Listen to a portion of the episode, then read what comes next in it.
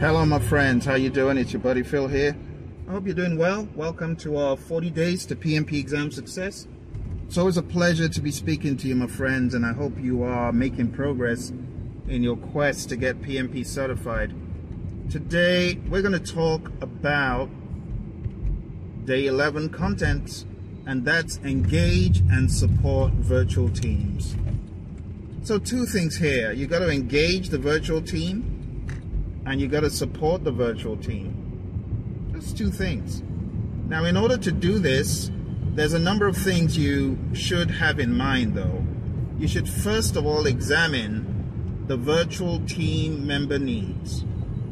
And this could be a simple question like, what does my team need to work virtually? What does my team need to be able to do their jobs from different locations around the world. What kind of technology should I be thinking about? Things like that. Now, when I say my team and things like that, I'm talking more predictively. But also remember that in the world of Agile, the team has its needs that it knows. And based on what the team knows about its needs, it could choose a variety of options as far as how to leverage tools, see, to be able to work together effectively and things such as that. So, as a project manager in a traditional environment, the way you think about this could be more from a centralized posture, but from an agile position, you need to be a servant leader and trying to glean an understanding of what the team feels it needs for itself, especially in more advanced teams.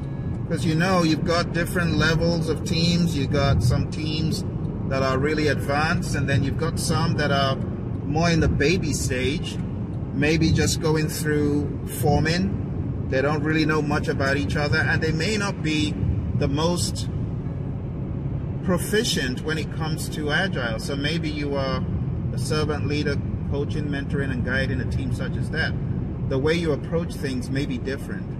So just get used to situational kind of questions like that on the exam. The next one, after you've examined virtual team member needs, is to investigate alternatives. Now, bear in mind, again, your posture in a predictive setting is going to be very different from your posture in an agile, mature team setting. So one of the things you could do is investigate alternatives. You're not saying prescribe an alternative, but you could investigate, okay? What alternatives are there for our team to effectively work together virtually? So this could be communication tools. You could also explore options such as co-location. As far as to be co-located on a particular platform, everyone together on Zoom, for example so even though you're virtual, you are mentally and psychologically co-located. You're on the same page, you're on the same wavelength, on the same frequency. So you got to investigate alternatives, and this is really more for the team to do in the world of Agile. For virtual team member engagement, you know, tools, and I'm not prescribing any tools now, but tools such as Miro, uh, Confluence, Jira, Rally, and the like, and the like, you know, things that enable the team to work virtually. We're not all in front of a storyboard, a physical Kanban board. That would have been nice, but we don't have that ability right now. So let's look for what we can do to work together virtually. After you've investigated alternatives, you implement those options for virtual team member engagement one of the things that you've probably noticed from all this narrative is there's always some sort of analysis, investigation, and based on the investigation, you determine a particular course of action. You decide what you're going to do. So, based on what you have investigated, you decide to implement those options for virtual team member engagement in a more agile world it is what the team decides. Okay. Now, Scrum Masters are known to be very resourceful when it comes to teams working together and tools of choice. So, in a lot of situations, it might just be a question to the Scrum Master what do you think? What do you think we should use based on your experience? What should we as an agile team use? And it's up to the Scrum Master in some instances to decide. All right, so keep that in mind. The next one is continually evaluate the effectiveness of virtual team member engagement. So, what you need to do is to constantly assess how effective these tools are for your team. It's that simple. All right, so at a high level, what you probably notice in many of these tasks is that our goal is to get to what works for the team, what works best for the team. It's not a question of what works best for the PM, but it really boils down to okay, as a team, what should we do? What is the best course of action? And that's it. All right, so today we got to a milestone, day 11. I want you to look for the questions. Please always look for the questions somewhere in the video or somewhere in the text, like the, the comments or the description. There are always questions. So if you watch the video and you don't do the questions, you're cutting yourself short. Make sure you do those questions about virtual teams. Now, going to the PMBOK guide, simple question. Which process do we find the tool and technique? Virtual teams. Do you remember?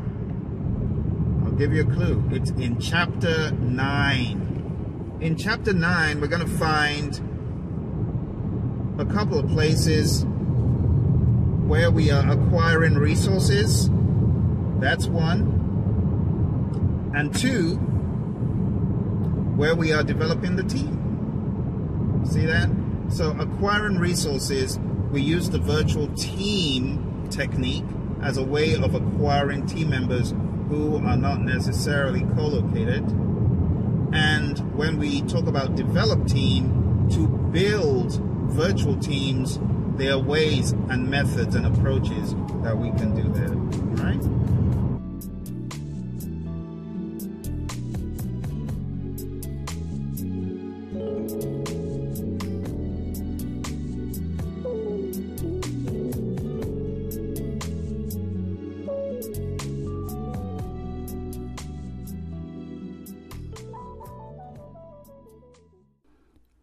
Welcome to part two, where we take a look at questions. Let's jump straight into questions about virtual teams. This is the open ended question set. And there are the open ended questions. There are 11 of them. Go through them. If there is a particular one that you have issues with, I need you to put a comment below. Okay? We've made these sessions shorter, so I'm not going through all of the answers. But if there's anyone that you don't feel confident about, I want to know about it. Okay? Let's jump into some practice multiple choice questions. Very simple for today. Groups of people with a shared goal who fulfill their roles with little or no time spent meeting face to face. Which of the following does this describe?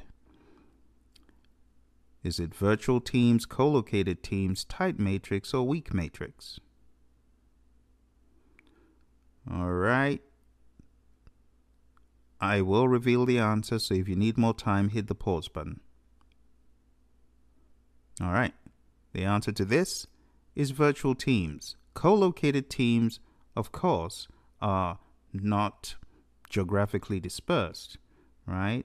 And the description of little or no time meeting face to face does not fit that. So it's not B co-located, it's not C. Tight matrix is the same as co-located. Weak matrix has to do with an organization type. Next question. You're working with a geographically dispersed team and five different countries. Which of the following solutions will work best? Virtual workspaces, in person spaces, tight matrix environment, loose matrix workspace.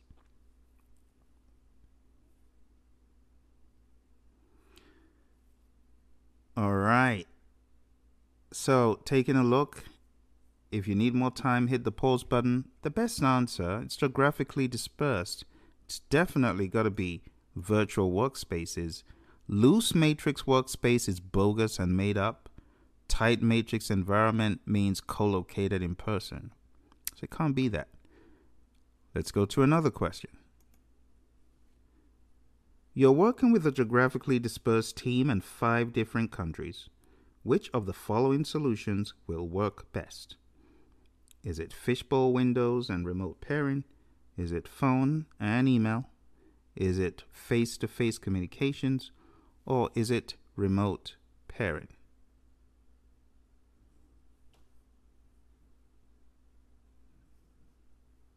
All right. So the answer to this one, my friends, is A, but not B. Phone and email is good, but it's not best. Face to face, they're geographically dispersed, so it cannot be face to face. And remote pairing is good, but A is the better option. So A that says fishbowl windows and remote pairing is the answer. These were very simple questions today. Do remember that on your actual exam, the questions are going to be longer, more situational, and more fierce. But the more you know about this, the better it will be. Go to the PMP exam immersion book if you need more help in this area. Remember, this is a pretty deep topic, and what we've covered here is pretty much to get you started. But if you really wanted to go to that next level, I would highly recommend the PMP exam immersion book. And if you want to sign up for our boot camp that happens on many Sundays of the year, go on down to hpmexam.com. H for hybrid, P for project, M for management. hpmexam.com. Thank you very much for joining. Don't forget, hit like, subscribe, share with your friends, and I'll see you on the next episode. Bye for now.